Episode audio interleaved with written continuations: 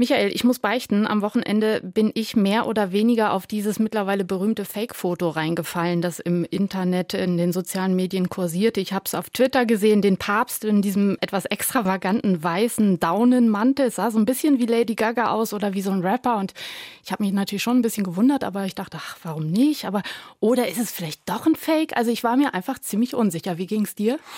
Ganz genauso. Also ich muss sogar zu meiner Schande gestehen, ich habe das fünf Minuten lang auf Facebook gepostet sogar und und habe es dann aber runtergenommen, weil ich dann nach fünf Minuten entdeckt habe, nein, es ist ein Fake. Du musst mal allerdings dazu sagen, nun kenne ich mich auch nicht so mit den Kleidungsgewohnheiten in der katholischen Kirche aus, deswegen bin ich auch total drauf reingefallen.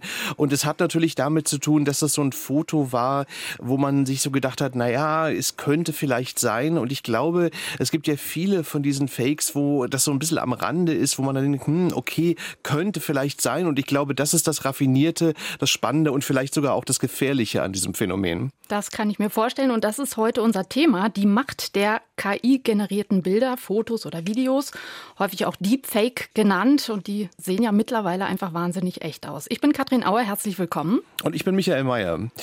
Ja, und darüber wollen wir heute reden, über das Phänomen Deepfake. Das ist ja so ein Wort, was aller Orten zu lesen ist und wir haben uns jemanden eingeladen, der sich sehr gut damit auskennt, Antonio Krüger. Er ist Geschäftsführer des Deutschen Forschungszentrums für künstliche Intelligenz. Das ist, glaube ich, so eine Public-Private Partnership, nennt man das heutzutage. Ist das richtig, Herr Krüger? Ja, das haben Sie gut beschrieben. Ja, hallo. Wollen wir vielleicht am Anfang mal ganz kurz dieses Wort irgendwie mal definieren? Deepfake, was meint das eigentlich genau? Also der tiefe Fake, die tiefe Fälschung, also wie tief muss es denn sein, damit man dieses Wort überhaupt verwenden kann? Ja, also Deepfake selber äh, ist ja zusammengesetzt. Einmal Deep, das bezieht sich einmal auf tief, also eine tiefe Fälschung, aber natürlich bezieht es sich auch auf die Technik, auf das Deep Learning. Das heißt eine KI-Technik äh, im Machine Learning, was künstliche neuronale Netze verwendet und die eben auch eingesetzt eingesetzt wird für diese Fälschung. Und Fake ist eben das englische Wort für Fälschung. Herr Krüger, ich habe den Eindruck, dass erst vor wenigen Wochen diese Technologie so gut geworden ist, dass KI-generierte Bilder tatsächlich so täuschend echt aussehen, wie jetzt zum Beispiel dieses Papstfoto oder die Fotos von dem angeblich festgenommenen Donald Trump, die kursierten. Mit Ihrem Expertenblick, wie gut sind die KI-generierten Bilder, die zurzeit so kursieren? Also die sind schon ziemlich gut, nicht? Und diese Entwicklung hat sich allerdings auch schon in den letzten Jahren abgezeichnet. Die ersten Bildgeneratoren kennen wir ja schon seit ein paar Jahren, aber die Techniken sind besser geworden, äh, sie sind verfeinert worden und vor allen Dingen sind sie auch jetzt einfacher zu bedienen. Das bedeutet, wesentlich mehr Leute haben Zugriff darauf und können mit relativ einfachen Mitteln solche Bilder erzeugen. Ich habe gelesen, dass dieses Papstbild von einem Nutzer erzeugt wurde, der hat das Programm mit Journey benutzt. Also das sagte mir ehrlich gesagt gar nichts. Ich habe jetzt nur verstanden, dass das ja offenbar auch, was Sie gerade eben gesagt haben, relativ leicht zu bedienen ist. Können Sie mal erklären, wie funktioniert denn das? Also ist das so ein bisschen wie bei dem viel besprochenen, viel zitierten ChatGBT, dass man da einfach eingibt, okay, Papst, Daunenjacke und der Algorithmus, das System entwickelt dann dieses Foto. Also wie funktioniert das eigentlich technisch? Ja, also tatsächlich ist es so, wenn Bildgeneratoren verwendet werden, wie zum Beispiel Midjourney, es gibt aber auch andere äh, Programme im Netz, die man benutzen kann, die man sich herunterladen kann, da gibt man eine textuelle Beschreibung ein, zu den Inhalten, die man gerne hätte und kann die dann auch im Dialog weiter verfeinern, also zusätzliche Details hinzufügen lassen und so weiter. Und das ist natürlich nochmal eine andere Qualität, als wenn Sie sehr umständlich, äh, komplex selbst Bildmaterial zusammensuchen müssen und dann äh, ein neuronales Netz zu trainieren, was natürlich schon gewisses Expertenwissen erfordert. Und all das ist im Prinzip nicht mehr so nötig. Ja, das ist eine wesentlich intuitive intuitivere und einfache Art, wie äh, Bilder generiert werden können mit diesem, mit diesem Programm. Sie sind ja, wenn man ganz genau hinguckt, häufig dann eben doch immer noch als Fake zu erkennen. Zum Beispiel an den Händen kann man das oft ganz gut erkennen, weil wie in diesem Fall der Papst ja ein recht alter Mann ist, aber die Hand war, die zu sehen war, die war irgendwie wie die Hand einer jungen Person. An der Brille kann man es manchmal sehen oder an anderen Details. Aber nicht mehr lange, oder? Also das wird tatsächlich versucht. Ich habe jetzt gerade, äh, weiß nicht, letzte Woche nochmal eine Arbeit gesehen, die sich ganz speziell auch nur mit den Händen beschäftigt hat, weil das ja tatsächlich ein Problem ist. Und wenn nur eine junge Hand herauskommt, äh, ist es äh, noch okay. Das mag auch einer übersehen, aber das sind tatsächlich auch gröbere Fehler und häufig muss man auch mehrere Durchläufe machen, um was zu bekommen, wo man sagt, naja, das fällt einem nicht sofort auf. Ja, häufig sind auch Hintergründe, wenn zum Beispiel Gesichter in den Hintergründen sind, sind die häufig verzerrt. Also daran kann man das erkennen. Das muss man dann, wenn man einen richtig guten Deepfake äh, heute machen will, muss man das so ein bisschen berücksichtigen. Aber das wird natürlich besser, ganz klar, weil das hängt natürlich auch mit den äh, Trainingsdaten zusammen, ne, die zur Verfügung stellen. Und andersherum ist es tatsächlich auch so, äh, das weiß man auch, das kann man auch testen. Man kann die Systeme ja testen, immer wieder die gleiche Anfrage stellen oder ähnliche Anfragen. Und dann erkennt man auch, dass die natürlich auch alle einen gewissen Blickwinkel haben. Ne? Zum Beispiel, dass äh, doch äh, viel mehr äh, weiße Menschen und auch männliche Kandidaten von Bildern da zum Training verwendet wurden. Und dann kommt natürlich auch immer nur sowas ähnliches raus. Das muss man auch dazu sagen. Äh, bei ChatGPT ist es ja so, dass es da auch äh, Softwareprogramme gibt, die dann erkennen, also nicht mit hundertprozentiger Sicherheit, aber der Professor kann dann den Text da durchlaufen lassen und kann dann erkennen, hoch, höchstwahrscheinlich ist diese Hausarbeit jetzt mit ChatGPT erstellt worden. Gibt es denn solche ähnlichen Programme bei den Deepfakes auch? Also, dass die dann erkennen, okay, dieses Bild ist höchstwahrscheinlich ein Fake? Ja, solche Ansätze gibt es auch. Aber das ist, äh, darf man nicht vergessen, nicht? Das ist natürlich auch so ein bisschen so ein Wettrennen, ne? so Hase und Igel, wo die einen versuchen, Fakes zu erkennen und dann die Generatoren natürlich äh, versuchen, das Wissen zu verwenden, um noch bessere Bilder zu erzeugen. Es ist sogar so, dass tatsächlich in diesen Modellen, wie die trainiert werden, werden häufig auch genau solche Ansätze verwendet, wo man ein neuronales Netz hat, was die Bilder generiert und ein zweites, was sozusagen versucht zu erkennen, wie realistisch das ist, also eine Fälschung zu erkennen. Und äh, da machen sie dann wirklich Zehntausende von Durchläufen und dann werden die Bilder natürlich immer besser halt. Ne? Und dann, äh, das ist also tatsächlich so ein bisschen so ein, so ein, so ein Wettlauf. Aber es gibt technische Ansätze, das zu erkennen, die Textgeneratoren, die wir haben, also wie ChatGPT, ne, jetzt auch mit dem, mit dem sehr viel besseren GPT-4-Modell drin, die können Sie allerdings auch verwenden, um bessere Beschreibungen für realistischere Bilder für die Bildgeneratoren sich rausgeben zu lassen. Das ist also auch eine interessante Entwicklung. Bei den neuesten Modellen ist es sogar so, dass sie auf Text und Bildern gelernt wurden. Das bedeutet, man kann eigentlich erwarten, dass die nächste Generation das in einem Aufwasch macht, dass sie da nicht verschiedene Programme zum Beispiel für benötigen, sondern dass tatsächlich dann die großen Modelle ihnen sowohl, sagen wir mal, Gedichte schreiben, ja, die, sagen wir mal, aus fremder Feder stammen und auch Bilder dazu generieren. Ne? Also das ist sozusagen im Moment die Entwicklung. Ich muss sagen, ich finde das insgesamt echt faszinierend, was heutzutage so alles geht in der Richtung. Aber ich sehe schon auch das Problem, nämlich damit kann ja eben am Ende auch Politik gemacht werden. Ne? Fake News können Wahlen beeinflussen, wie wir wissen, oder im schlimmsten Fall womöglich irgendwann Kriege auslösen.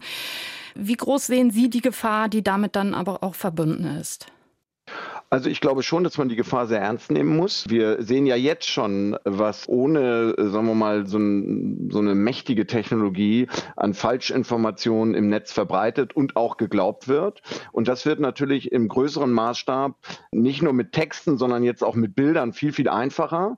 Und ich denke schon, dass wir einerseits technologische Möglichkeiten äh, finden müssen, um dem Problem so ein bisschen Herr zu werden. Also sprich Identifizierungsmöglichkeiten, wo Bilder herkommen, ja, wie sie generiert wurden, äh, ob sie tatsächlich von einer physischen Kamera aufgenommen wurden an einem Ort, der bekannt ist, oder eben tatsächlich äh, doch nur aus dem virtuellen stammen. All diese Dinge kann man technisch unterstützen, zum Beispiel durch Blockchain-Technologie.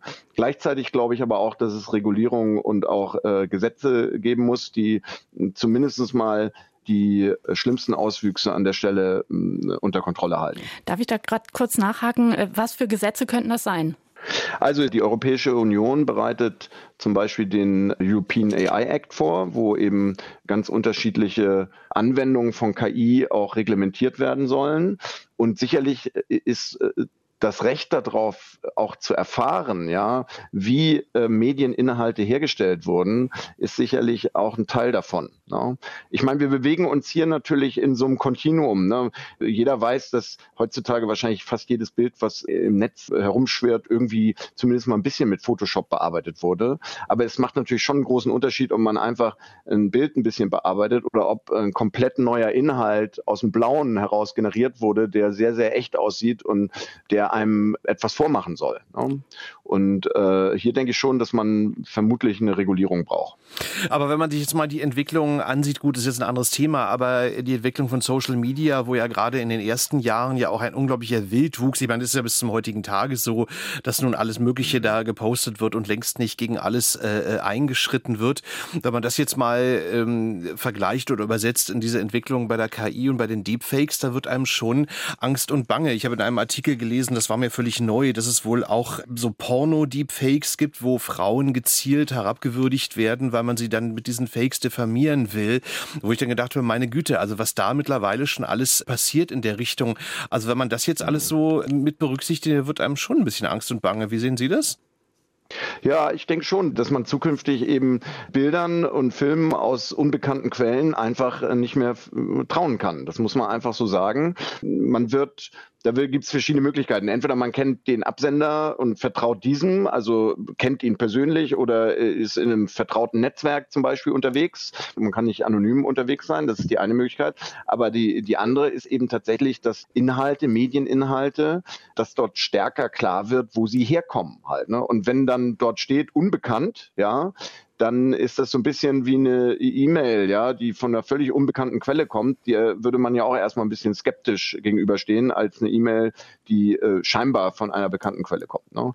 Und diese Mechanismen, dass man auch wirklich sich sicher sein kann, wie wurde das Bild, wie wurde dieser Text generiert, wer ist der Autor oder welche Werkzeuge wurden dazu verwendet.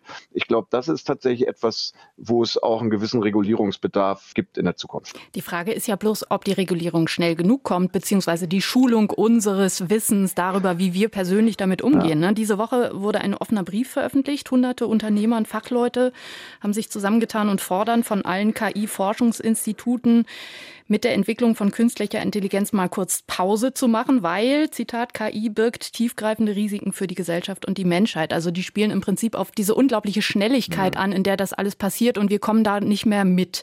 Wie stehen Sie zu diesem Ansatz? Also ich denke, ich verstehe die Sorge. Wie gesagt, wir haben ja auch eben drüber gesprochen. Ich glaube persönlich aber nicht, dass es viel bringen wird, irgendwie eine Pause von ein, zwei, fünf, sechs Monaten zu drücken. Vor allen Dingen halte ich es nicht für realistisch, dass diese tatsächlich auch umgesetzt werden kann. Ja, ich meine, äh, die Forschung, die äh, schreitet weiter voran. Der technologische Fortschritt lässt sich an der Stelle kaum aufhalten. Ich glaube, wir müssen halt jetzt äh, uns ein bisschen sputen eben mit den entsprechenden Regularien auch tatsächlich zu Potte zu kommen. Ich glaube, das ist wichtig, das ist das eine. Und zum anderen eben äh, ist es eben auch wichtig, dass man äh, schnell auch aufklärt darüber, ne, was diese Systeme können.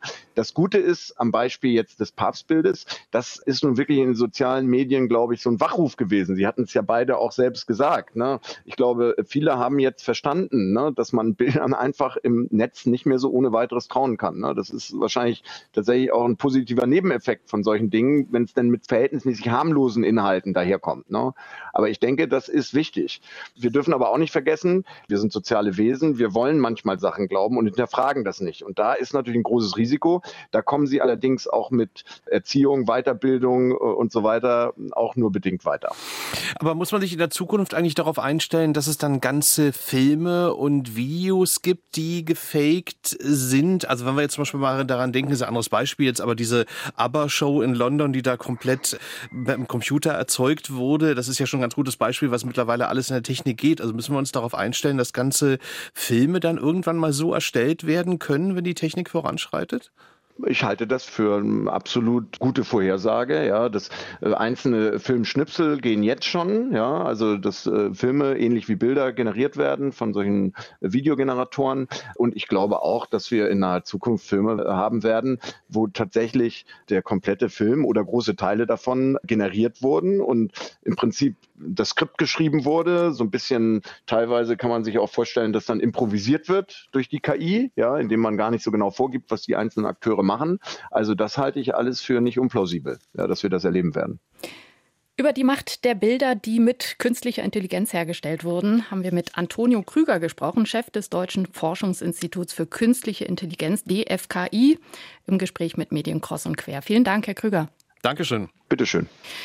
Michael, ich habe irgendwie nach wie vor beides. Faszination einerseits dafür, was die Technik so alles kann, aber mir ist auch wirklich mulmig zumute, weil alles so rasend schnell geht. Ich glaube, das ist der Hauptpunkt. Und ich finde, es ist kein wirklich wirksames Mittel in Sicht, um dieses massive Fluten unserer Gesellschaft mit so gefakten Bildern, Informationen so ganz generell zu verhindern.